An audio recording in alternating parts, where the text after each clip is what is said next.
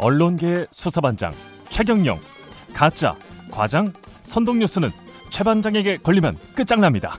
오직 진실만을 찾는 열혈 반장 최경영의 경제쇼 플러스. 네, 안녕하십니까. 진실탐사 엔터테이너 최경영입니다. 주말에는 세상의 이익이 따따블로 되는 최경영의 경제쇼 플러스 시작하겠습니다. 오늘도 옆자리에 오윤혜 씨. 오윤혜 씨는 이제 뭐 이제 고정 출연으로 거의 확정되는 것 같아요. 왜 자꾸 부르시는 거예요? 예, 이제 초등학생도 볼 수 있는 프로를 만들기 예, 위해서. 아주 뭐 잘 하시고 유튜브 댓글 반응도 굉장히 좋아서 아 그래요? 댓글 반응이 에, 나빠질 때까지 계속 부르겠습니다. 나빠질 때까지. 아 네. 예, 그리고 오늘 경제 읽어주는 남자 네. 김광석 한국경제산업연구원 경제연구실장 나오셨습니다. 안녕하세요. 네. 예. 반갑습니다. 경제 읽어주는 남자 김화서입니다. 예. 네. 경제 읽어주는 남자는 왜 경제 읽어, 읽어주는 남자입니까? 아, 어떤 한 교육기관에서 붙여진 닉네임이었는데요. 예.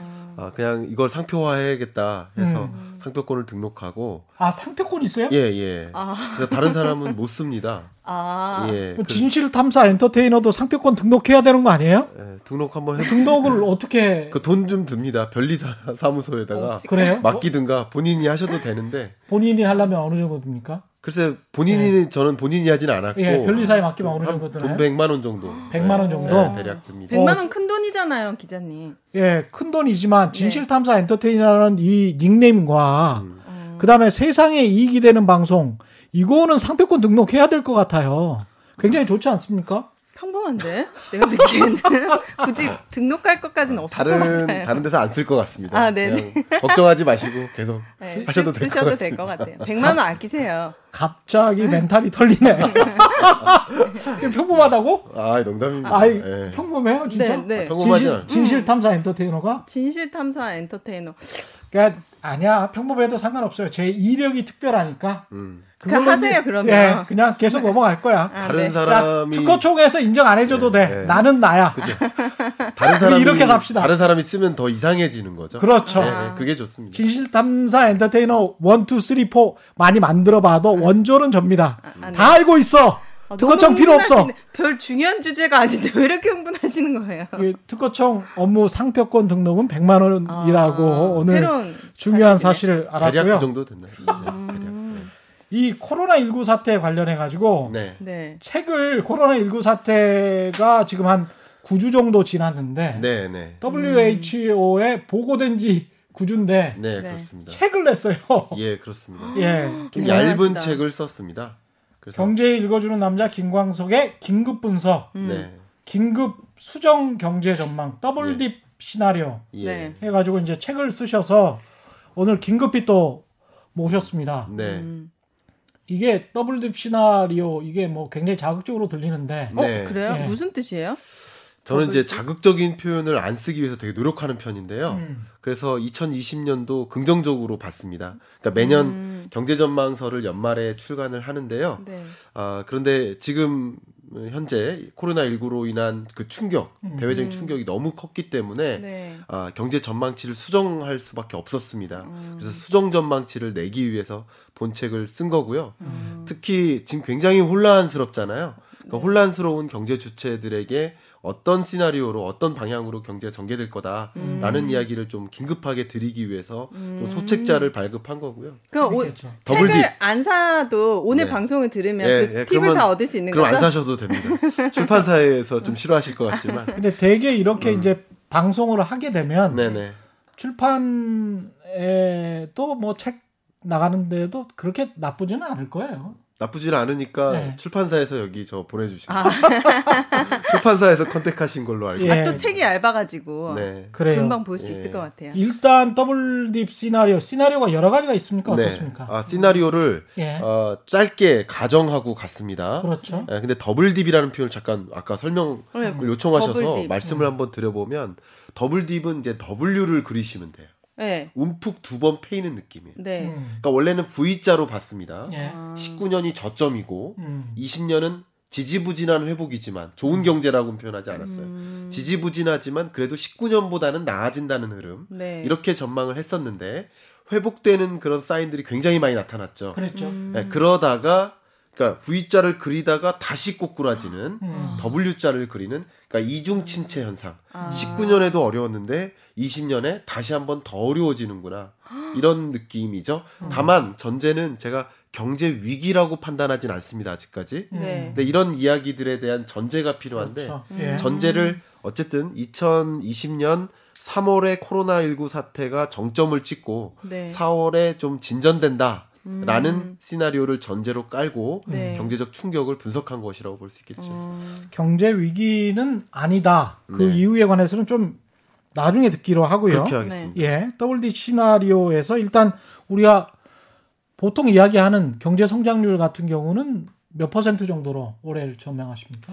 어, 작년에 제가 전망서를 냈을 때는 예, 2.2%로 봤습니다. 2.2%. 아주 쉽게 경알문 여러분들 위해서 말씀드리면 저. 음. 경제 성장률이라는 개념은 GDP의 증가율이에요. 네. 작년 GDP와 올해 GDP를 비교하면 돼요. 네. 음. 작년 빵집이 매출액이 100만 원이었는데 네. 올해 매출액은 105만 원이에요. 음. 5% 늘었죠. 네. 그게 경제 성장률 개념입니다. 아. 어렵지 않습니다. 어, 네. 근데 경제 성장률로 봤을 때 예. 2019년이 2.0%입니다. 음. 근래 들어 가장 낮았던 수준이에요. 네. 예. 물론 위기라고 지칭할 수 있는 시대 IMF 외환위기 때는 5. 마이너스 5.1%. 아. 그러니까 마이너스를 찍는 일은 거의 기이한 일이에요. 네. 글로벌 금융위기 2008년에도 우리나라 경제 성장률이 0.8%였어요. 음. 예. 그 정도를 좀 위기라고 규명해 보겠다 음. 이거죠. 음. 네. 근데 2019년이 2.0이었다면 2020년은 2.0보다는 안 되는. 예. 그러니까 작년 전망에는 2.2%로 봤습니다. 아, 네. 2.2%도 종전보다 안 좋은 수준이에요. 다만 19년보다만 나아지는 느낌인 거죠. 예. 음. 지지부진한 회복. 음. 네. 그랬다가 2.0, 2.2%로 회복된다라고 전망했는데 음. 지금 현재 아까 그 전제 코로나19 사태의 아, 그 진전되는 속도를 음. 아, 3월에 정점을 찍고 4월에 저, 어, 이제 완화된다, 진전된다라는 가정하에서 이 성장률 하향 조정 폭이 0.3% 포인트로 봤습니다.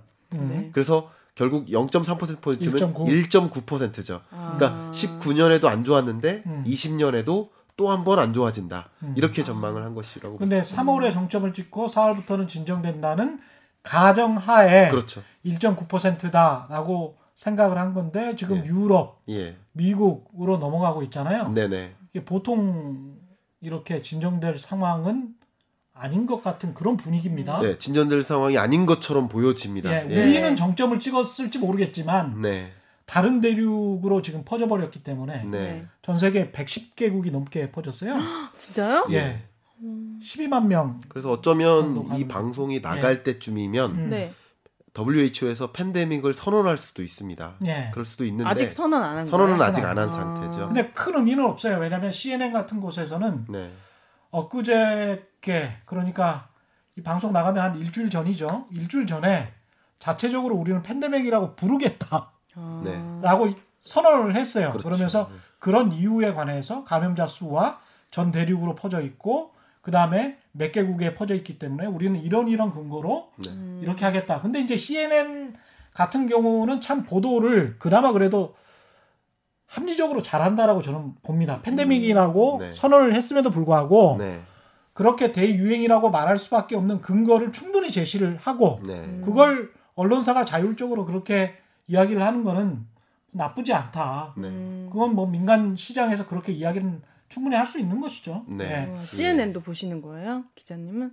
CNN도 보고 뭐 어, 너무 예. 저랑 사이가 많이 나가지고. 근데 어쨌든 이 네. 코로나19 사태가 확산되는 과정에서 네. 네. IMF를 잠깐 말씀드려 볼게요. 음. IMF의 경제 전망 보고서가 네. 1년에 4차례 나옵니다. 그렇죠. 그러니까 아. full 네. paper가 두 번 나오고 네. 업데이트 버전이 한 번씩 나옵니다. 그래서 네. 총 네 번인데 보통 경제 성장률 전망치를 조정을 해 나갑니다. 왜냐하면 음. 실적치가 반영이 된다거나 네. 기존에 가정했던 시나리오대로 안 됐을 때 그렇죠. 네, 그러니까 이제 수정 전망 보고서를 이렇게 냅니다. 1년에 네. 네 번. 근데 IMF 같은 경우도 2월 달에 G20 회담이 있었을 때 그러니까 정식 보고서는 아니지만 성장률을 조정했습니다. 그랬죠. 음. 기존 아, 세계 경제 성장률 전망치를 3.3%로 봤어요. 예. 어. 19년을 2.9, 예. 2.9에서 3.3으로 완만한 회복이라고 네. 봤어요. 음. 그랬다가 지난 2월에 전망치를 조정했는데 3.3에서 3.2%로. 예. 음. 그리고 3월 초에 IMF에서 총재가 음. 긴급 기자회담을 열어서 네. 구두로 성장률 조정을 했다라고 표현했습니다. 음. 그러니까 정식 숫자는 발표 안 했는데 작년 성장률만큼 안 나올 거다라고 표현했어요. 음. 다시 말하면 작년이 2.9%였는데 네. 아무리 좋은 시나리오로 구상을 해봐도 2.9가 안 될 것이다라고 표현했어요. 음. 음. 그러니까 이렇게 긴급 수정 전망을 해 나가는 것이죠. 예. 코로나 19의 확산 정도에 따라서 그렇기 때문에 지금 가정보다 더 진전될 경우라면 음. 제가 말씀드렸던 2.0 그리고 1.9로 하향 조정했지만 음. 조정폭이 더 커질 수 있겠다. 다만 음. 그 흐름을 정확하게 지켜보자는 거죠. 어떤 시나리오로 우리 경제에 영향을 미치는 것인가. 여기서 근데 갑자기 치료제가 개발되면 네. 네. 또 상황이 달라지니까요. 예. 그, 전 진짜 궁금한데 네. 왜 이런 거를 전망하는 거예요? 몇 퍼센트씩 선장한다. 네, 네. 이런 거를 왜 전망을 하면 그거를 네. 어떻게 참고해서 아. 어떻게 반영되는 거예요? 너무 좋은 질문이신데요. 기분 좋다. 결국 경제 성장률이라는 것은 네. 우리 세상에 이루어지는 수많은 경제 지표들을 네. 가중 평균한 느낌인 거예요. 음. 음, 수많은 경제 지표들 혹은 경제 주체들의 활동들을 네. 다 체감이 다르잖아요. 네. 면세점업은 죽을 마당이지만 음. 마스크 기업은 굉장히 또 네. 호황이거든요. 정말 가중 평균을 해야 되는데 음. 그런 것들을 나름대로 평균치를 제시한 거를 경제 성장률이라고 받아들이면 제일 편할 것 같아요. 저는 그렇게 생각을 합니다. 근데 이 경제 성장률의 흐름은 나머지 모든 것들을 반영해 주기도 해요. 예를 들면 네. 아, 경제 성장률이라는 지표와 코스피와 다우존스와 같은 이런 주요 어, 주가 지표가 네. 한 번도 이탈한 적이 없어요. 아. 왜냐하면 경제 성장률은 GDP 증가율이라고 말씀드렸죠. 네. 그러면 수많은 n 개의 기업들의 생산량을 평균한 거라고 볼 수 있겠죠. 증가폭을. 음. 그럼 결국 코스피랑 연동될 수밖에 없는 거예요. 음. 그런 식으로 이 여러 지표들과 연동이 되는데 왜 중요하냐면 경제 주체들이 여러 의사 결정을 하잖아요. 아, 네. 기업들은 기업의 투자 의사 결정들을 하죠. 네. 신상품 개발 의사 결정도 음, 하고 네. 또 가게도 투자 의사 결정하잖아요. 네. 부동산 살까 말까, 음. 내 주식 투자 할까 말까, 네. 아니면 현금 살까, 아니면 현금 사는 것도 사는 거죠. 네. 어, 혹은 뭐 금에 투자할까 이런 투자 의사 결정, 정부도 의사 결정하잖아요. 정책 의사 결정. 음. 어떤 예를 들어서 신남방 정책은 아세안 국가를 중심으로 경제 성장률이 크게 반등하는구나. 음. 이런 흐름을 맞춰서 적절한 경제 정책을 아. 펼치는 겁니다. 예산도 결정하고 수많은 어, 추경 여부도 경제 성장률 음. 여부도 관계가 되죠. 어. 결국 저 객관적인 경제 성장률 전망치를 들여다보고 각 경제 주체들이 가계기업 정부 네. 이들이 적극적으로 그에 걸맞는 경제 정책을 펴 나가는 것이다. 아. 재밌죠. 대단한 대단한 근데 되게 네. 설명을 정말 네, 잘해주신다. 그리고 눈이 그래요? 막 어. 반짝반짝 빛나셔가지고 네. 제가 집중을 아, 안 해서 너무, 너무 좋아요. 감사합니다. 그 아, 오늘 이거 오기 전에 PD님께서 예. 정말 경험 경알못스럽게 음. 쉽게 해달라고. 맞아요. 네. 제가 그러니까 있기 때문에 왜냐면 밖에 어, 지금 스튜디오 밖에 네. PD 분이나 작가 분도 예. 알아들으셨을 것 같아요. 이번에는 근데 왜냐면 드디어 알아들었어. 어떤 채널에서는 네. 이게 예. 너무 쉽게만 하면 또 내용이 없다고 뭐라고 그렇죠. 하시기도 예. 하고 음. 제가 굉장히 혼란스럽습니다. 그렇죠. 근데 저는 이제 유튜브로 음. 경질 거준 남자로 매주 이제 강연을 하는데 경알못을 대상으로 음. 쉬운 표현을 쓰기 위해 노력을 하고 있어요. 네. 근데 이제 어, 공식적인 방송들 있잖아요. 예. 우리 KBS 예. 어, 시사진단 경제진단 음. 이런 데 나와서는 좀 또 어렵게 표현을 하려고 노력합니다. 이것도 예. 공식적인 방송이에요. 아 그러면 좀 어렵게. 그러나 네. 그 어렵게 표현하실 필요는 전혀 아, 없습니다. 그래요? 예, 그 채널의 성격에 따라서 네. 그럼요. 청취자 너무 이해가 네. 되고 있어요. 아 그러면 예. 저는 이, 다행입니다. 이런 네. 지표들 나오면 다 남의 얘기지. 그렇죠. 아 저런 걸 피곤하게 왜 조사해가지고 저렇게 또 심각하게 발표를 아. 할까 항상 궁금했거든요. 그럴 수밖에 없는 게 어떤 경제 주체들한테는 항상 경제 위기였고 네. 음. 항상 힘들어. 네. 음 맞아요. 그렇죠? 네. 그리고 어떤 경제 주체는 뭐 어떤 상황이건 그냥 해외 여행 다닐 수 있는 그런 넉넉한 음. 분들도 또또 있죠. 많이 계세요. 네. 맞아요. 예, 그래서 다 뭐 2% 성장이 3% 성장이 또는 네. 3% 이하 성장이어서 큰일 났네. 네. 음. 1% 저성장이어서 큰일 났네라고 하면 나는 뭐 잘 모르겠는데 속으로는 네. 맞아요. 그게 잘 모르는 게 부정적이든 긍정적이든 간에 네. 경제 주체별로 다 그렇게 음. 심리는 다 다른 것 같고 네. 네. 그 이야기를 좀 이따 후반에 하고요. 예. 네. 나라별로 이제 한번 분석을 해보자고요. 네. 경제 IMF에서 이제 경제 성장률이 아마도 나중에는 이제 2% 20% 대로 갈 것 같은데 네. 올해 세계 경제 전망을 네. 함에 있어서 네. 나라별로 또는 대륙별로 분석을 해보면 네. 상황이 훨씬 더 일목요연하게 보이니까 네. 그렇습니다. 예 중국으로 가볼까요? 네. 아. 중국 한번 가보시죠. 예. 어, 전 세계를 다 파가시는 거 이거는 예 대박이네. 일단은 4월 달에 혹시 네. IMF 경제 전망 보고서 나오면 네. 또한 번 브리핑 해드릴 수 아, 있어요. 네, 네. 필요하시다면. 또 한번 나오십시오. 아, 네. 코로나 필요하시다면, 예 네. 코로나 19가 일단 발생을 했고 음. 뭐 시진핑 주석이 우한에 가서 뭐 네. 일종의 뭐라고 해야 될까요? 정치적인 쇼인 거죠. 네. 정치적인 쇼를 했습니다만은 네. 그럼에도 불구하고 중국 경제가 입을 타격은 만만치 않을 것 같은데 어, 어떻게 그래요. 보십니까? 예. 네. 그러면 역시 IMF 전망에 근거해서 먼저 한 가지 말씀드려볼게요. 네. 작년 어, 10월에 IMF 경제 전망 보고서에서는 네. 중국 경제 성장률을 5.8%로 봤습니다. 그 높은 거예요? 높은 편이에요? 아, 5.8. 다른 나라들하고 비교하면 당연히 어. 높습니다. 네. 거의 독보적으로 높습니다. 그러나 어. 네, 높은데 음. 항상 이 그 레벨을 보시기보다는 이 레벨을 어떻게 변화하는지를 보시는 게 더 좋습니다. 경, 예, 아. 경제는 추이입니다 항상. 음. 그래서 원래 나는 탄탄해 이런 거 의미가 없어요. 탄탄했는데 조금 더 탄탄해지나 조금 덜 탄탄해지나 음. 이걸 보는 게 맞거든요. 네. 근데 이제 중국 경제 성장률은 이제 거의 14%를 한번 찍고 우와. 매년 약 1% 포인트씩 둔화되고 있다라고 보시면 돼요. 음. 14, 13, 12, 11, 10. 그래서 5몇 퍼? 그러다가 5점 몇 아, 퍼? 5.8%로 봤어요. 아, 그러니까 네. 작년이 6.1%고요. 음. 작년 2019년이 그러니까 올해가 5.8%로 전망을 했었습니다. 예. 네. 근데 이번 1월 달에 IMF 경제 전망 보고서에 6.0%로 다시 상향 조정했어요. 오. 이건 왜 그러냐면 미중 무역 분쟁이라는 그 가정이 생각보다 더 빨리 완화된다라고 네. 판단한 거예요. 음. 1월 달에 휴전이 들어갔잖아요. 음. 제 2020년 경제 전망에 그걸 그대로 전망했거든요. 오. 휴전 들어갈 거라고. 음. 그래서 많이들 좋아해 주세요. 네. 아, 그래서 실제 중국 경제 성장률을 6.0%로 상향 조정합니다. 네. 음.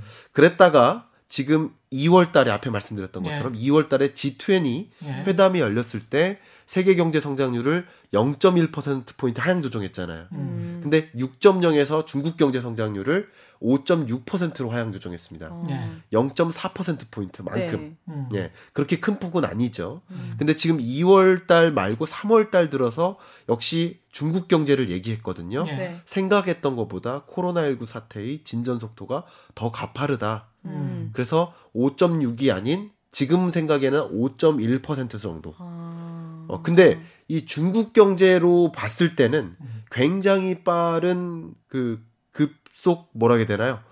급속 이게 뭐, 뭐 브레이크인 거예요. 아. 중국 경제 입장에서는. 음. 그러니까 6.0, 6.1에서 5.1 예정, 예를 들어서 음. 그 정도로 하향 안정화되는 것은 아, 상당한 충격이라고 볼 수 있습니다. 그러나 네. 위기라고 판단하기는 어려워요. 아. 저는 위기라고 판단까지는 안 합니다. 예. 네. 그러니까 경제 위기라는 표현은 조금 더 심각해야 됩니다. 그러니까 중국 음. 경제스러우면 갑자기 3% 미만으로 음. 추락하는 느낌. 음. 네. 네, 지금까지로서는 그렇게 전망이 되고 네. 역시 코로나19 사태의 진전 정도에 따라서 음. 이게 추가 하향 조정이 있을 수 있겠다라고는 보고 음. 있습니다. 김광석 실장님 같은 경우에는 경제 위기다라고 네, 하면 지표가 네, 네, 뭐가 어떻게 돼야 경제 위기다라고 나는 정의하겠다. 네. 나름의 기준이 있, 있으시죠? 예, 기준이 있습니다. 예.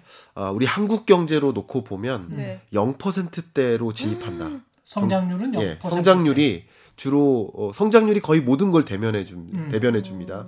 다른 수많은 지표들을 다 한꺼번에 얘기하기 어려우니까. 음. 근데 한국 경제는 어쨌든 한국 경제에서 마이너스 지금 무조건 위기입니다. 네. IMF 외환 위기처럼.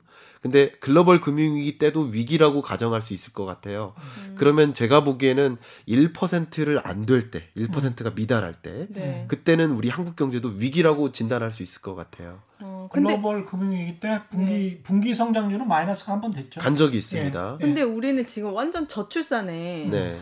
어, 또 일할 인구가 또 점점 줄어들고 상황도 안 좋잖아요. 근데 네. 우리나라 경제 성장이 예. 지금 2점 몇 퍼센트인데 이게 음. 정말 3% 4% 올라갈 희망이 있는 건가요? 아, 구조적 위기에 네. 관해서 아, 예. 말씀하셨죠. 지금 말씀하신 거는 예. 경기적인 판단이 아니고 아, 네. 구조적 판단. 굉장히 좋은 질문이십니다. 오늘 근데- 좋은 질문 예. 많이 아, 하세요. 정말요? 2점 획득. 예. 저, 저 멘트 좋았나요? 아, 근데 구조적인 것은 또 다른 관점에서 아. 차치할 필요가 있겠는데 네. 이것은 조금 더 잠재 성장률의 개념이에요. 예. 음, 잠재 성장률 잠깐 설명드릴까요? 잠재. 잠재 네. 성장률 경제 성장률 예. 말고 잠재 성장률. 네. 설명을 좀 쉽게 돼요. 설명드려 볼게요. 네. 잠재 성장률은 뭐냐면 이렇게 생각하면 굉장히 편해요. 5톤 트럭이 있어요. 네. 작년에는 5톤을 실어 날랐어요. 수요가 많아서. 네. 근데 올해는 5톤 수요가 없어요. 음. 3톤만 날라달래요. 네. 그러면 3%로 줄어들었죠. 이거는 마치 경제 성장률이 하락한 느낌인데 음. 잠재 성장률이 둔화됐다는 이야기는 5톤 트럭이던 녀석이 3톤 트럭으로 바뀐 겁니다. 그냥 네. 체질 자체가 뭐 부실해져서 이해가 안 돼요? 그러니까 다시 말하면 이해가 안 된대. 아, 그러면 안 돼. 그러면 안 돼요. 죄송해요. 예, 경제 읽어준 남자 상표권을 아, 팔아야 네. 돼. 제가 죄송해요. 그러면 자 말씀드리면. 예. 어, 어, 소위 헤비급이 들을 수 있는 무게가 있잖아요. 아, 네. 근데 미들급이 들을 수 있는 무게가 있어요. 아, 네. 그러니까 헤비급이 미들급으로 바뀐 거예요. 아. 헤비급이 10kg를 들다가 5kg도 들 수 있고 다음엔 또 15kg 들수 아. 있는 건데 아예 헤비급이 미들급으로 바뀐 거죠. 아. 이게 방금 말씀하셨던 저출산 현상, 네. 노동 공급의 부족, 그리고 뭐 인구 구조의 변화, 네. 산업 구조의 변화 이런 것은 이제 구조적인 거죠. 그러니까 약간 작년보 제가 네. 비율을 달리 해보자면 네네. 네. 중량으로 비유를 하지 말고 네. 자동차가 네. 최대한 달릴 수 있는 limit를 100km로 엔진의 부하가 걸리지 않는 상황에서 음. 엔진과 트랜스미션, 미션과 모든 부품들이 떨어져 나가지 않는 그러니까 이제 인플레이션이 일어나지 않는 그런 상황에서 자동차가 최대 속도를 낼 수 있는 게 100km였어요. 네. 근데 저성장이랄지 뭐 고령화랄지 이런 것 때문에 자동차가 100km를 달리면 음. 달달거리고 자동차가 터져버릴 수도 있기 때문에 네. 80km 정도로 이 조정을 해놓은 거지. 음. 그러니까 5%에서 3%로 네. 이 나라가 최대한 클 수 있는 것, 문제를 안, 일으키- 안 일으키고 음. 클수 있는 것은 그 정도다. 음. 라고 경제기관들이 음. 전망치를 내놓는 거죠. 아. 잠재 성장률 전망치를. 네. 계산을 하는 겁니다. 아. 누구 설명이 더 쉬웠어요? 둘 다 비슷해요. 아, 두. 안 되는구나.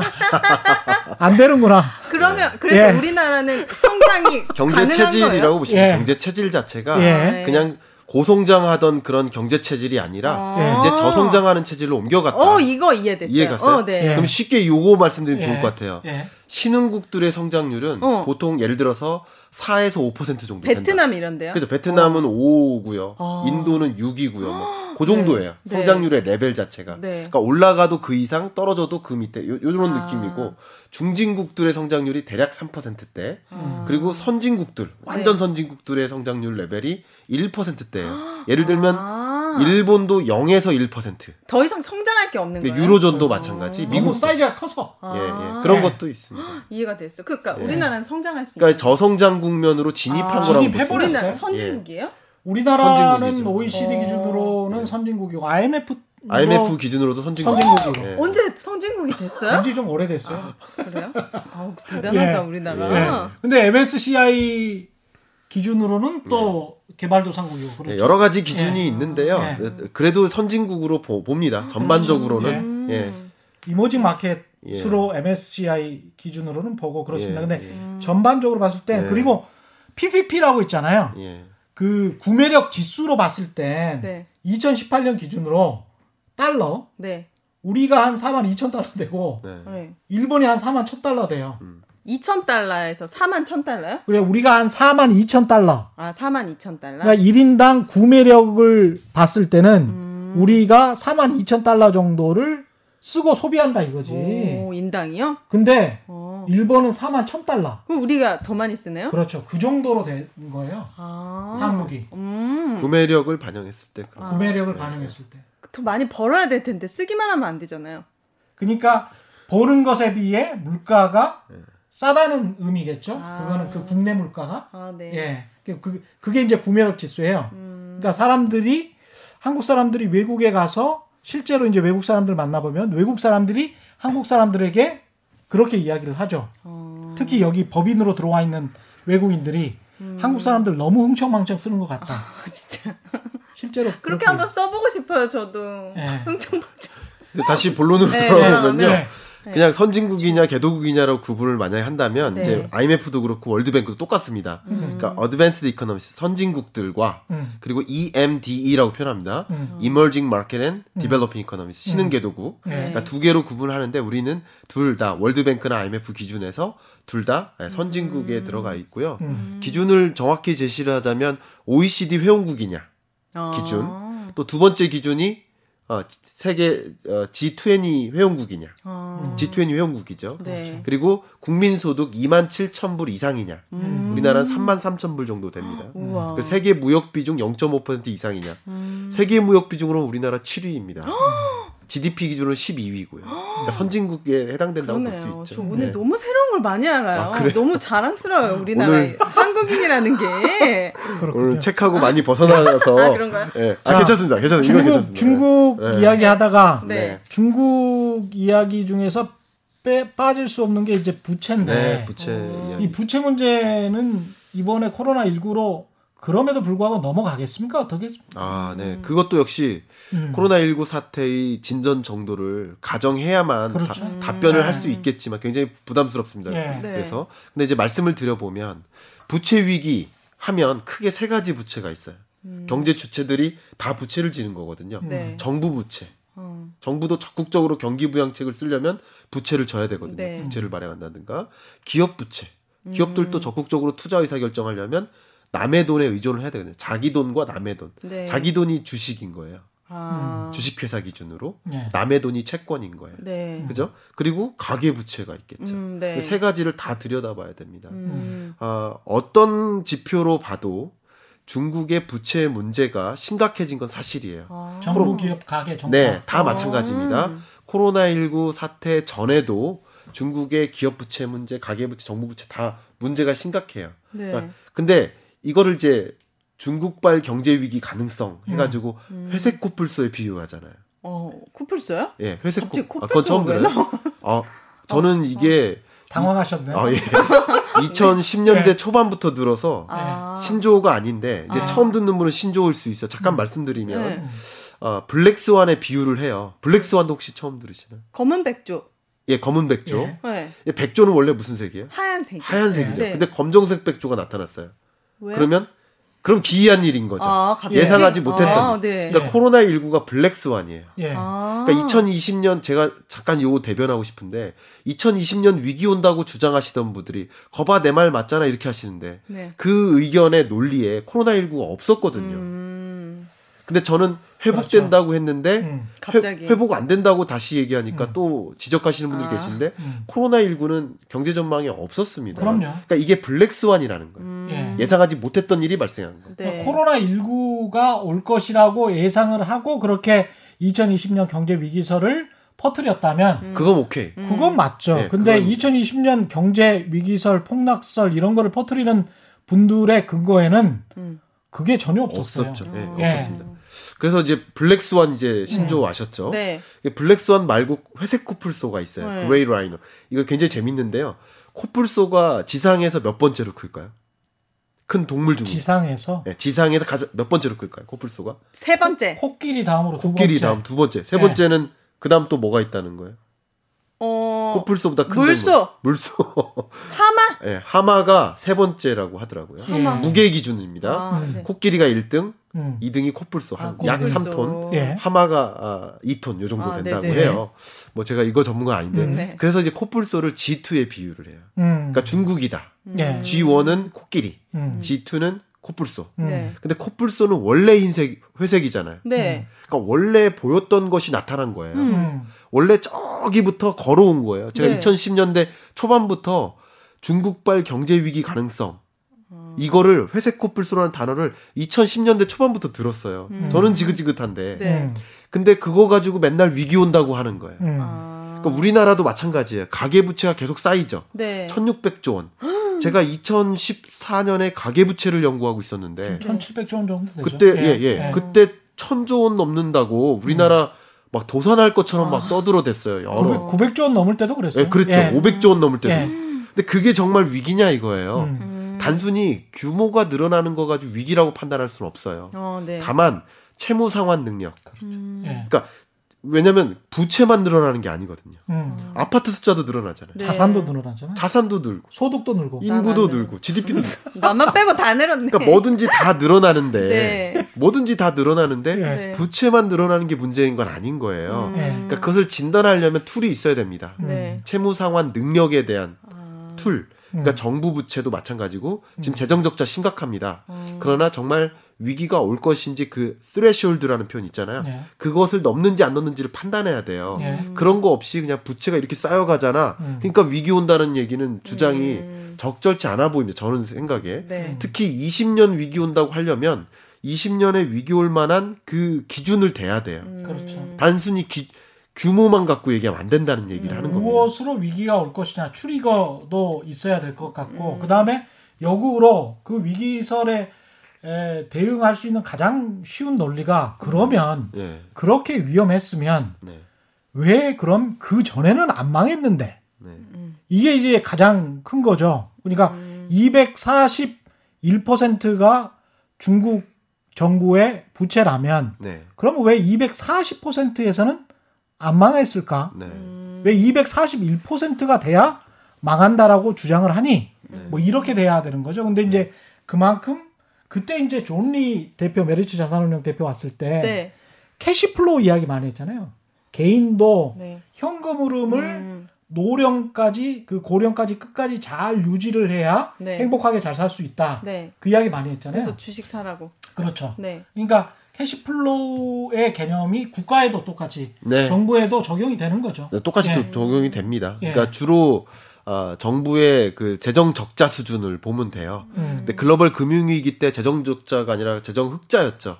중국 경제가. 아. 근데 글로벌 금융위기로부터 충격이 있었을 때 경기를 부양시키기 위해서 엄청난 재정 정책을 가동합니다. 음. 정말 대규모 인프라 투자를 한다든가 네. 특히 그때 큰 변화 중에 하나가 수출 중심으로 중국 경제가 운영되다가 내수 중심으로 바뀝니다. 음. 이걸 신창타이 이렇게 표현하기도 하죠. 네. new normal. 네. 완전히 변화된 경제 구조인 거예요. 음. 네. 경제 구조를 바꾼다는 얘기는 경제를 구성하는 소비, 투자, 수출, 정부 지출 네. 이 구조를 바꾼다는 거예요. 그러니까 아. 수출 중심으로 가다가 내수 중심으로 간다. 음. 이게 경제 구조를 바꾸는 거예요. 네. 뭐 산업 구조도 바꾸고 여러 가지를 바꿉니다.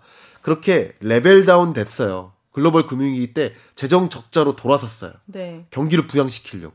그러니까 소위 근데 재정 적자가 많아요. 우리 한국 국민으로 생각을 해볼게요. 네. 아, 부자들은 오히려 부채가 많지 않나요? 아실 거 아니에요? 맞잖아요. 여기 최 부자님. 부자들이 부채가 많아요. 최 부자. 예. 1분위부터 저는 좀 보수적이어서. 1분위부터 5분위까지 우리 네. 소득 계층별로 구분했을 때 네. 예. 5분위 고소득층이 부채 규모가 1인당 부채 규모가 한 1억 2천 정도 되고요. 어. 아, 저소득층, 네. 어, 어, 취약계층이라고 볼 수 있죠. 음. 이들의 부채 규모는 2, 3천 정도 됩니다. 음. 그러니까 부채 규모가 달라요. 음. 질도 다르고. 그렇지만 이제 자산 대비 그렇죠. 주체 비율이 다르죠. 아. 그거를 말씀드리는 거예요. 아. 제가 보수적이라고 말씀드린 건 네. 항상 그러니까 자산이랄지 현금 흐름 대비 부채를 보수적으로 적게 가져가야 된다. 아. 그 말씀을 드리는 거죠. 네. 예. 심지어 돈도 많은데 부채도 적으시다는 말씀이 이렇게 아니 하시는 뭐 거잖아요. 그러면 뭐- 그렇게 많지는 않아요. 예. 그러면 따따봉이고요. 그러니까 따따고. 예. 따따봉 해드리고요. 예. 근데 어쨌든 그냥 부채 규모가 많다고 해서 이, 이거 무조건, 위험해라고 볼 어. 수는 없어요. 네. 채무를 변제할 만한 능력이 음. 있느냐 여부를 판단해야 되는 건데 네. 어쨌든 이렇게 level down 됐다가 오히려 완만하게 반등합니다. 그러니까 음. 어쨌든 전반적으로 기업 부채도 그렇고요. 예. 음. 근데 다만 코로나19 사태로 인해서 네. 부채로 인한 중국 경제의 하방 압력이 더 큽니다. 이게 뭐냐면 음. 부채를 이미 많이 짊어져 가지고 경기를 다 부양시켰는데 음. 추가적인 부채 부담하기가 어려운 거예요. 어. 이미 빚져서 집을 많이 샀기 때문에 음. 더 빚져서 집 사기가 어려운 느낌인 네. 거죠. 그렇죠. 아, 그런 하방 압력은 있어요. 음. 다만 또 긍정적으로 보는 사인이 있습니다. 이게 음. 뭐냐면 한계 기업이라고 해요. 빚을 못 갚고 있는 기업들. 예. 한계 기업들의 부채 문제가 굉장히 심각해요. 중국 경제. 음. 근데 이 한계 기업들이 구조 조정되는 거예요. 음. 왜 이미 부채 문제에 심각했던 기업들은 네. 추가적인 부채 의존에서 기업을 경영하기가 어려워져요. 네. 그래서 코로나19 사태로 이 구조조정이 엄청나게 일어날 수 있습니다. 음. 그게 이제 GDP의 큰 하락을 말, 말해주는 거고요. 음. 다만 부채 문제가 오히려 개선될 수도 있다라고 아. 보는 시나리오도 있다는 것이죠. 자연스럽게 한계 기업이 정리됨으로써 음. 그러면서 이게 구조조정이 되면 이제 좋은 게 한계 기업이 안 좋은 게 이런 거예요. 가령 본인들이 어떤 신발을 생산을 해내잖아요. 네. 근데 본인들이 워낙 어렵다 보니까 이걸 아주 가격을 떨어뜨려서 음. 막 내놓은 거죠. 네, 떨이. 더- 덤핑으로, 네. 떨이로. 네. 그렇게 하다 보면 적정한 마진을 얻을 수 있는 다른 기업들이 이익을 못 얻고 음. 그 가격에 경쟁을 하다 보니까 네. 근데 이 한계 기업은 계속 살아남아서 네. 그거 그 살아남는 이유가 중국 같은 경우는 정부의 관치 금융으로 음. 정부가 계속 돈을 대줘 아. 은행이 계속 도- 돈을 대줘 네. 그러면서 이제 이 사람들이 고용하고 있는 노동자들 있잖아요 네. 그 사람들 실업을 막기 위해서 음. 계속 정부가 이렇게 돈을 대주는 거죠 네. 그러면 한계 기업이 망하지를 않고 네. 계속 재화를 생산해서 음. 가격을 계속 떨어뜨리면 네. 다른 기업들까지 힘들어지잖아요 아. 그래서 한계 기업이 어느 정도 정리가 돼가는 돼야지. 과정이 돼야 그래야 이제 자본주의가 좀 음. 선순환의 과정으로 갈 수가 있는 거죠. 좀 안타깝긴 네. 하지만 잔인하네요. 잔인합니다. 네. 자본주의가. 그래서 이제 좀비 예. 기업이라는 표현을 쓰기도 하죠. 음. 한계 기업. 아. 그러니까 좀비를 계속 지탱시켜 주느라고 음. 써야 될 돈을 엉뚱하게 쓰는 수도 있는 음. 거죠. 예, 그렇게도 예. 얘기를 합니다. 그러면 어쨌든 그럼 중국은 네. 힘, 위기는 아니다. 예. 그러니까 자산이나 음. 현금이 부채보다는 아직도 많고 어. 그러나 그럼에도 불구하고 한계 기업들은 좀 정리가 될 수도 있다. 네. 이렇게 좀 정리를 할 것 같고요. 네. 조금 유- 중요한 걸 하나 포인트를 말씀드릴까요? 예. 그러면 예, 분기별 성장을 다시 보면 예. 그러니까 전제에 따라 다르지만 음. 코로나 19 사태가 진전이 된다면 네. 어, 1분기 안에 혹은 4월 달까지 진전이 된다면 네. 아, 중국 경제의 급반등이 있을 수 있습니다. 어. 이거는 내내 그랬습니다. 사스 사태 때도 그랬고요. 음. 메르스 사태 때도 그랬어요. 음. 항상 그 해당 시점에 급격히 충격이 있었다가 음. 다시 급반등합니다. 예. 급반등하는 이유가 말 그대로 이걸 중국의 역주기 정책이라고 표현해요. 음. 그러니까 뭐냐면 경기가 꺼질 때 투자가 진척이 안 돼요. 그럼 기업들에게 세금 감면해줘요. 음. 적극적으로 투자하라고. 어, 예. 네. 소비가 진작이 안 돼요. 그럼 세금 감면해줘요. 또 음. 역시 소비세를. 이런 식으로 해서 꺼질 때 다시 올려주는 역주기 정책을 펴니다. 예를 들면 미국이 관세를 확 때릴 때 원화, 위안화 가치를 어떻게 합니까? 완전히 절하시켜서 음. 관세 증가의 영향을 전혀 안 받게 오. 만드는 거예요. 이게 역주기 정책인데 네. 코로나19로 인해서 1분기에 그, 그 완전히 꺼지니까 꺼진 경제를 부양시키기 위해서 음. 잘 들으세요. 네. 완전 대규모 인프라 투자를 합니다. 아. 지금 어, 양회가 곧 열릴 겁니다. 음. 그때 구체적인 정책들이 발휘가 될 텐데 음. 이미 이야기 나왔습니다. 그렇기 때문에 급반등하는 시점에서 투자 관점에서 그런 급반등할 때 한국 뭐 기업에 어떤 기업에게 수혜가 있을까를 음. 진단하는 것은 굉장히 좋은 방법인 거죠. 아. 대규모 인프라 투자를 이제 5G나 네. IT 관련해서 기존에 뭐 이렇게 건설 위주로 네. 뭐 철도 그다음에 도로 집 이런 것보다는 이제 IT 관련한 인프라 투자를 많이 한다는 그런 말씀이죠. 아 그것도 말, 말씀이 맞고요. 예. 대규모 인프라 투자를 한다. 그럼 가- 대표적으로 음. 아, ITS라고 합니다. 예. 아, 지능형 교통 시스템. 예. 네. 아, 인, 인포메이션 잠시, 잠시만요. 아, 네. Intelligent Transportation System.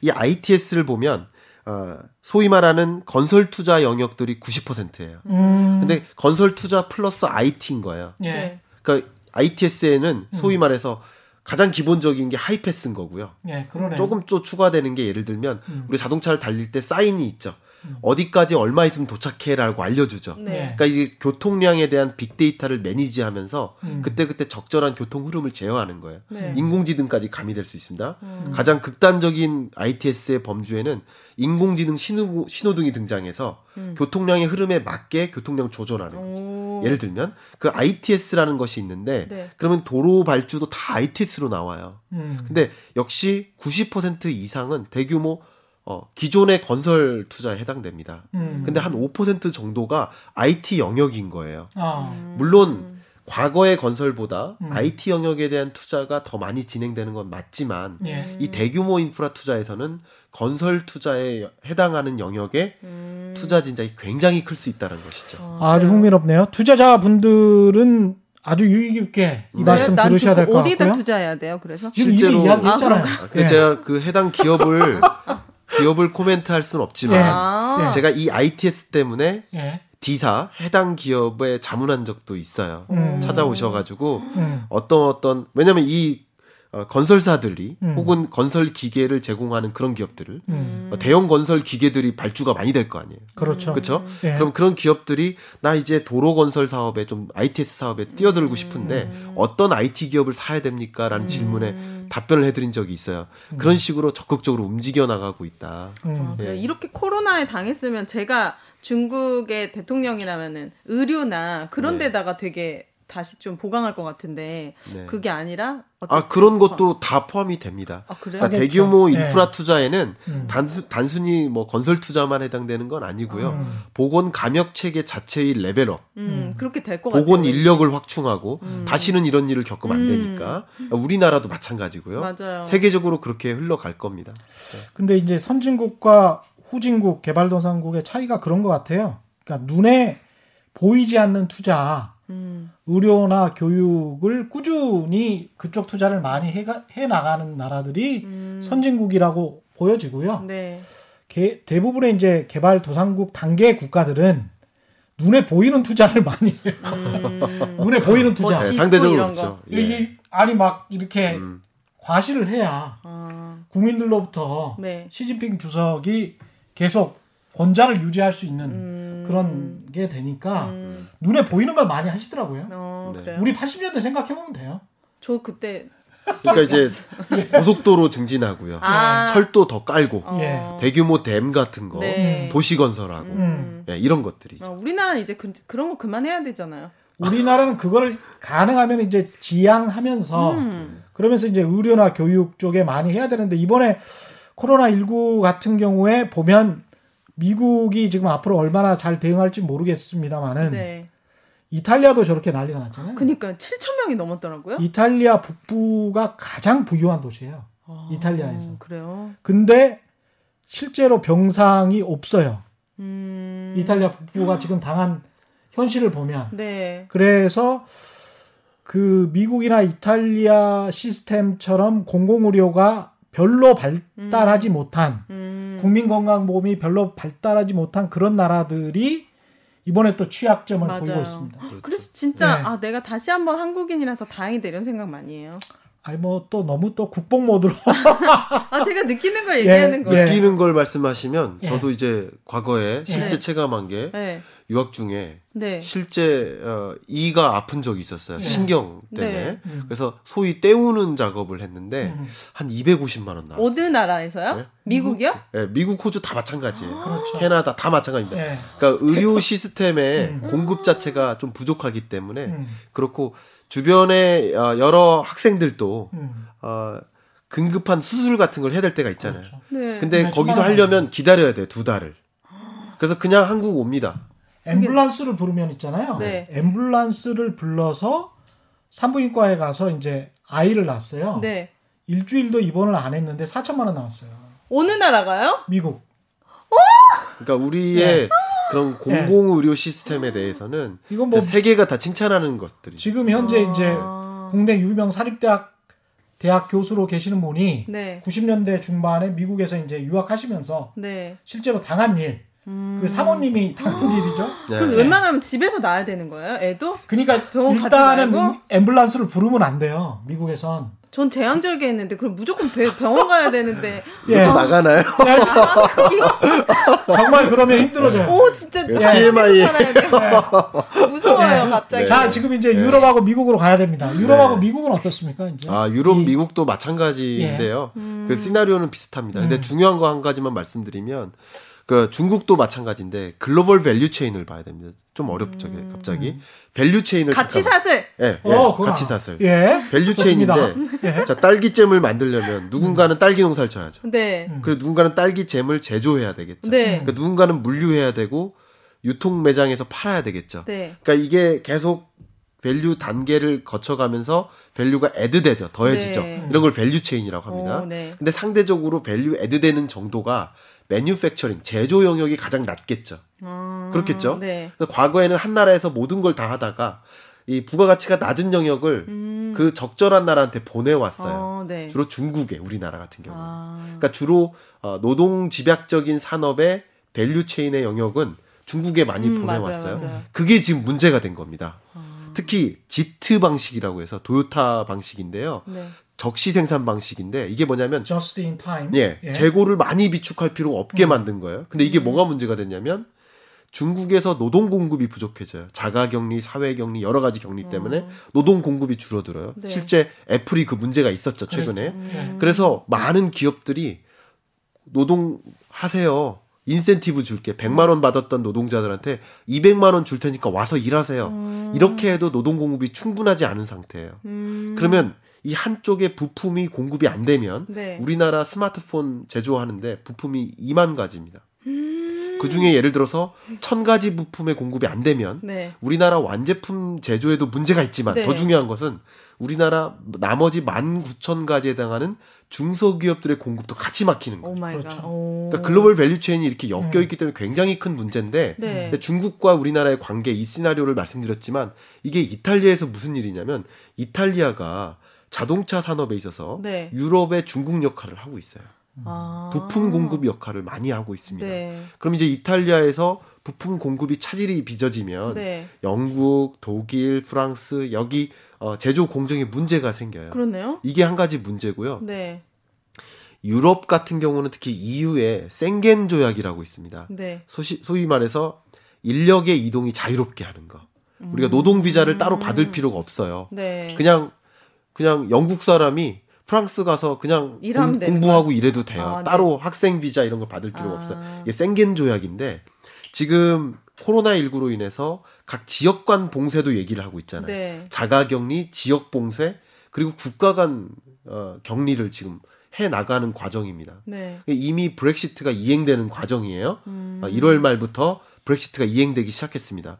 그래서 유럽의 결속력이 약해졌는데 지금 요 문제로 인해서 다시 한번 유럽의 결속력, 음. 그러니까 국가 간 봉쇄를 하는 거예요. 음. 생겐 조약에 따르면 테러 위협 그리고 대규모 재해 음. 이런 것들이 있으면 생겐 조약이 일시적으로 제약받을 수 있게 되어 있어요. 어, 네. 근데 지금 이 코로나19는 재난에 해당돼요. 네. 그래서 생겐 조약이 이제 일시적으로 제약이 될 수 있습니다. 음. 국가 간에 다시 제약이 들어가요. 예. 음. 그러니까 인구 간의 이동이 불, 네. 불가능하게 만드는 거죠. 네. 그럴 수밖에 없을 거 아니에요. 그렇죠. 네. 지역 간 네. 봉쇄까지 하는데 음. 그러니까 이런 것들이 인력의 이동이나 음. 물류의 이동 자체를 막기 때문에 아, 중국과 우리나라와의 관계처럼 아, EU에. 아, 영향을 줄 수밖에 없겠다 이렇게 볼 수 있습니다. 어. 이게 굉장히 큰 일인 게 안 그래도 이제 보호무역 때문에 트럼프 대통령의 보호무역 때문에 인력이랄지 상품 서비스의 이동이 많이 제한을 받았잖아요. 네. 2018년부터. 네.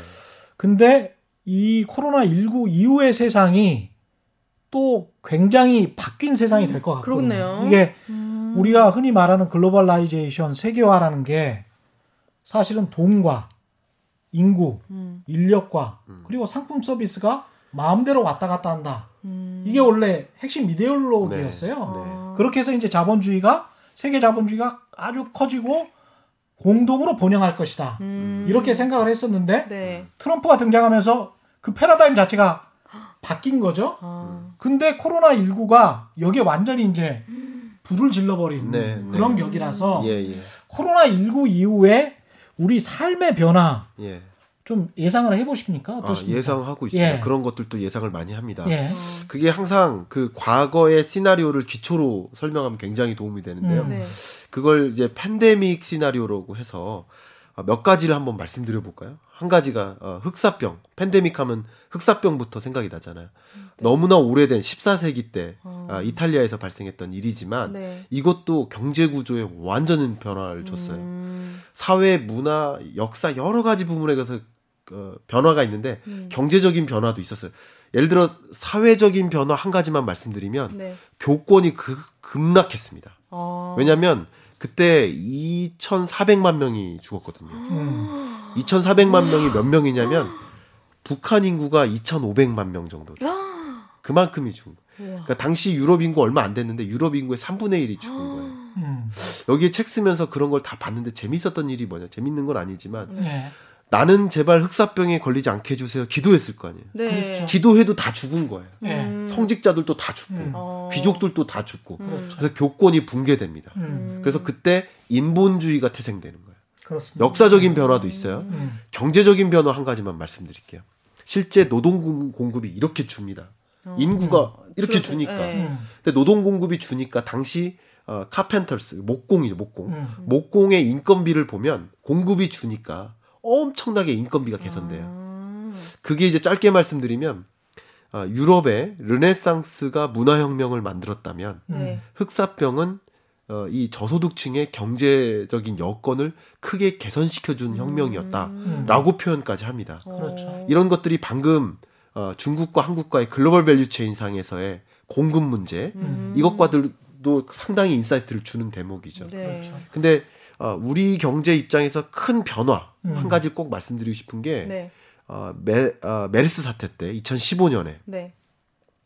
어, 우리 세계 아, 우리나라 소매 판매액에서 네. 온라인 쇼핑 거래액이 몇 퍼센트 차지할까 요 현재 대략 60%. 어, 그 많이 하시는 분인 겁니다. 저 온라인만 해요. 어느 정도 그러니까 개인적인 체감은 어떠세요? 제가 알기로는 한 110조 원 정도 되는 것 같은데 예, 1년에. 1년에 예. 그러면 그냥 어, 우리 기자님 입장에서 예. 나의 전체 쇼핑액, 네. 뭐몇 소매. 판매액, 나의 소비액에서 인터넷으로 네. 인터넷으로 얼마나 사는지 그냥 우리 체감적으로. 가족이 예. 그저께 앱을 처음 깔았어요. 네. 아우, 봐. 이 집은 좀 그러니까. 이상하네. 이상하네. 이렇게 좀 이상한 예, 집이야. 예, 아니요, 아니요. 예. 이렇게 천차만별일 겁니다. 예. 천차만별인데 아, 네. 어, 현재 어, 30% 정도 됩니다. 어. 예. 2019년 말 기준으로 예. 네. 온라인 쇼핑 거래액이. 예. 음. 근데 메르스 사태 때 예. 처음 앱을 까는 분들이 많아졌었어요. 음. 특히 그때. 메르스 때도 안 까신 그러니까- 분이에요, 이분은. 예, 그, 그러니까 온라인 처음 시- 한번 깔아봤는데 예. 네. 그 배달된 치킨이 네. 맛이 없었어요. 별로 안 좋구나. 뭐. 아, 네. 뭐야. 어쨌든 예. 지금은 이제 O2O 서비스 말씀하시는데 네. 어쨌든 온라인 쇼핑 거래에 대한 의존도가 높아지는 건 사실이에요. 네. 앞으로도 그럴 것 그렇겠죠. 네, 음. 온라인으로. 전환되겠죠. 맞습니다. 음. 그게 0에서 30%까지 올라온 거예요. 예. 음. 그런데 메르스 사태 때 그게 급격히 올라갔습니다. 음. 이건 변화죠. 네. 왜냐하면 사람들이 사람들이 많이 모이는 군집 시설에 안 모였어요. 음. 교육 서비스 다 철폐됐고요. 6월 달에. 어. 그리고 대형마트 백화점 매출이 12% 마이너스였어요.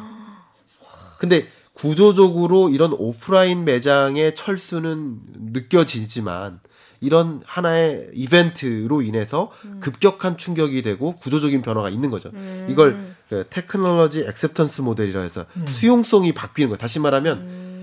한 번도 앱을 안 깔았어. 한 번도 인터넷 뱅킹 안 해봤어요. 음. 근데 이제서 한 번 해보는 사람. 한 번 해본 거예요. 네. 한 번 해봤는데 의외로 편리해요. 네. 예. 의외로 여기서 주는 이익이 많아요. 음. 맛은 없었어.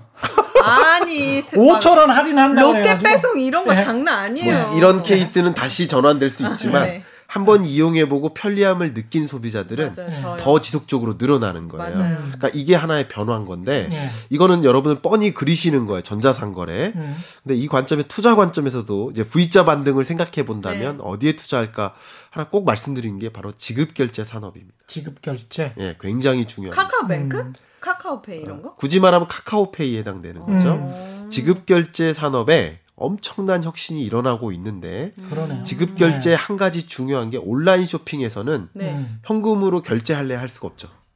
그렇습니다. 되게 불편하게 돼 있어요. 아, 현금이 예. 어, 어, 아, 아, 아, 예. 계좌이체 얘기 모바일 폰에 현금 넣을 아, 수도 없는 어. 거잖아요. 음, 그렇죠? 네. 그러니까 그만큼 혁신이 일어나고 있는데 음. 그러니까 모바일 결제로 하기 위한 아주 간편한 결제, 음. 공인인증서 이런 거 안 찾고 어. 예. 그렇게 하기 위한 한 가지 방식이 음. 결국 개인 인증 문제인데 예. 그 개인 인증의 한 가지가 생체 인식 기술입니다. 맞아요. 생체 얼굴 인식. 되면 그쵸. 바로 돼요. 그렇죠. 모르시죠? 얼굴, 얼굴 인식, 네. 홍채 인증, 네. 목소리 인증, 아, 지문 인증, 예. 정맥 인증.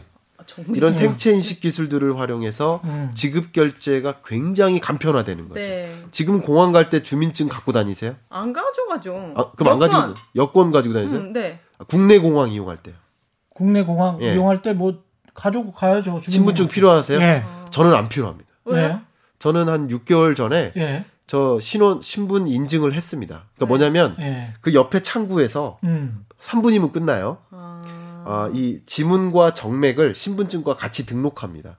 아, 아, 그거 등록은 네, 했어요. 네, 등록하시면 예. 신분증이 필요 없습니다. 등록했는데 왜 갖고 다니세요? 아니 등록 보수적이시네. 이제 깔으셨다잖아요. 앱 이제 깔으셨다. 그러니까. 등록을 해도 아. 혹시 모르니까. 아, 혹시 모르니까. 보수적이에요. 예, 네. 예. 그래서 저는 네. 일부러 신분증 없이 통과를 해봤습니다. 아, 아. 되는 거예요. 아. 그게 이제 신분 확인인데요. 아. 신분 확인 절차를 간편하게 만드는 거죠. 음. 그한 가지가 지급 결제 산업에 영향을 주는 거고요. 어. 또 하나 두 번째가 이제 이 결국 이 신분증 그 어, 오프라인 상에서 이용하는 신분증 이거 자체가 사라지죠. 음. 어떻게 사라지냐면 어, 아이디 카드가 디지털 아이디로 전환됩니다. 예. 디지털 아이디로 전환되는 구간 속에 있어요. 지금 음. 굉장히 빨라집니다. 그러니까 소위 어, 스마트폰을 열어서 나의 신분 확인을 하는 거예요. 예. 이게 블록체인으로 해당 정보를 관할하는 플레이어들이 다 공유하기 때문에 네. 이게 허위나 조작이 있는지를 확인할 수 있어요. 어. 그러니까 기존 신분증보다 더 허위나 조작이 거. 불가능한 겁니다. 우와. 블록체인으로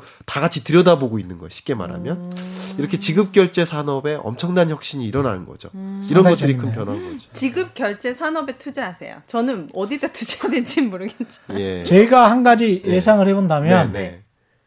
저는 대형 식당들이 몰락할 것 같아요. 네. 그래서 지금 이제 회식 문화가 많이 줄어드는 와중에 이 코로나 19가 일어났기 때문에 네. 이 배달이 아주 유행하고 있잖아요. 그렇죠. 그리고 네. 이제 믿지를 않게 되니까 배달을 해서 그냥 음식만 간편하게 먹겠다. 이게 네. 아주 자리를 잡을 가능성이 높아졌고 그러다 보면은 상가와 건물에 기존에 투자하셨던 분들 특히 이제 2015년에 그게 피크였는데 상가나 건물이 꺾이게 될 가능성이 굉장히 높고 그게 나중에 아파트 시장에 어떤 영향을 미칠지에 관해서 주의 깊게 보셔야 된다. 음. 쉽지 않은 세상이 올 것 같다. 예, 그런 생각이 듭니다. 가치책을 내시죠. 농담이고요. 예, 예. 예. 그런 관점에서 한 가지만 저도 더 예. 팁을 드려도 네. 될까요? 음. 예, 팁 드리고 싶은 게, 어, 이 사내에서의 소프트웨어, 바로 ERP 시스템이에요. 음. KBS도 마찬가지인데, 예. 네. 과거에 이제 우리 기자님께서 2000년대 초반이었는데 예. 그때만 해도 예. 아 그때죠. 예, 어, 그때부터 도입을 해 나가기 시작했는데 그랬죠. 지금은 아마 결제판도 들고 다니기도 합니다. 아직도. 예. 음. 근데 결제판을 대체하는 거야. 쉽게 말씀드리면 음. 그러니까 사내 메신저라든가 사내 어, 이메일 시스템 예. 네. 어, 그리고 전자 결제 이런 것들 그리고 클라우드를 이용해서 여러 각 부서에서 생산하는 이 문서들을 공유하는 음. 어, 안전하게 공유하는 이런 게 다 ERP 시스템이라고 볼 수 있습니다. 아. 아, 근데 ERP가 이거는 이제 인터넷 기반으로 ERP로 전환됐다면 인공지능 기반으로 한 번 더 전환되는 게 RPA인데요. robot process automation. 음. 이건, 이건 나중에 또 필요하시다면 말씀드릴게요. 음. 근데 지금 당장 급한 게 ERP인데 ERP 보급률이 10%가 안 돼요. 아. 예. 근데 다시 말하면 음. 대기업들은 ERP를 다 도입했는데 예. 중소기업들은 도입을 전혀 안 한 거죠. 그렇죠. 근데 어. ERP 보급 속도가 굉장히 가파라집니다. 왜냐하면 음. 일단 2018년에도 제가 항상 강조했었는데 음. 2019년부터 이 52시간 근무제가 도입되면서 음. 유연 근무 시스템이 필요하다고 봤어요. 예. 그러니까 ERP는 ERP는 이 유연 근무 시스템을 갖추기 위한 기본적인 그 소프트웨어라고 볼 수 있습니다. 근데 코로나19 사태로 인해서 재택근무 지금 제가 아는 기자님도 지금 음. 재택근무하고 계신데 예. 재택근무가 활성화됩니다. 네. 그 결국은 장소와 시간의 구분 없이 자유롭게 일할 수 있는 환경을 마련하는 게 유연 근무 시스템인데 음. 그게 바로 ERP 시스템인 거고요. 어. 여기에 인공지능까지 더해지면 RPA입니다. 근데 이 ERP 시스템을 보급하는 기업들에 음. 투자하시면 좋겠죠. 중장기적으로. 저는 ERP가 뭔지를 모르기 때문에 네. 더 공부해 되겠습니다. 예. 계속 알려드려도 알아. 과외를 따로 받으셔야 될 것 같아요. 아왜 그래? 오늘 진짜 알고 오늘 가면 많이 많이 너무 육식계신 것 같아요. 네. 제가 예, 지금. 여기까지 하겠습니다. 최경영의 경제쇼 플러스였고요. 오늘 함께해 주신 분 네. 더블딥 시나리오의 저자 김광석 한국경제산업연구원 경제연구실장 그리고 네. 오윤혜 씨 네. 감사합니다. 네, 감사합니다, 여러분. 네. 올바른 투자와 올바른 투표는 다르지 않다. 세상의 이익이 주말에는 따따블로 되는 최경영의 경제쇼 플러스 여기서 마치겠습니다. 고맙습니다. 네.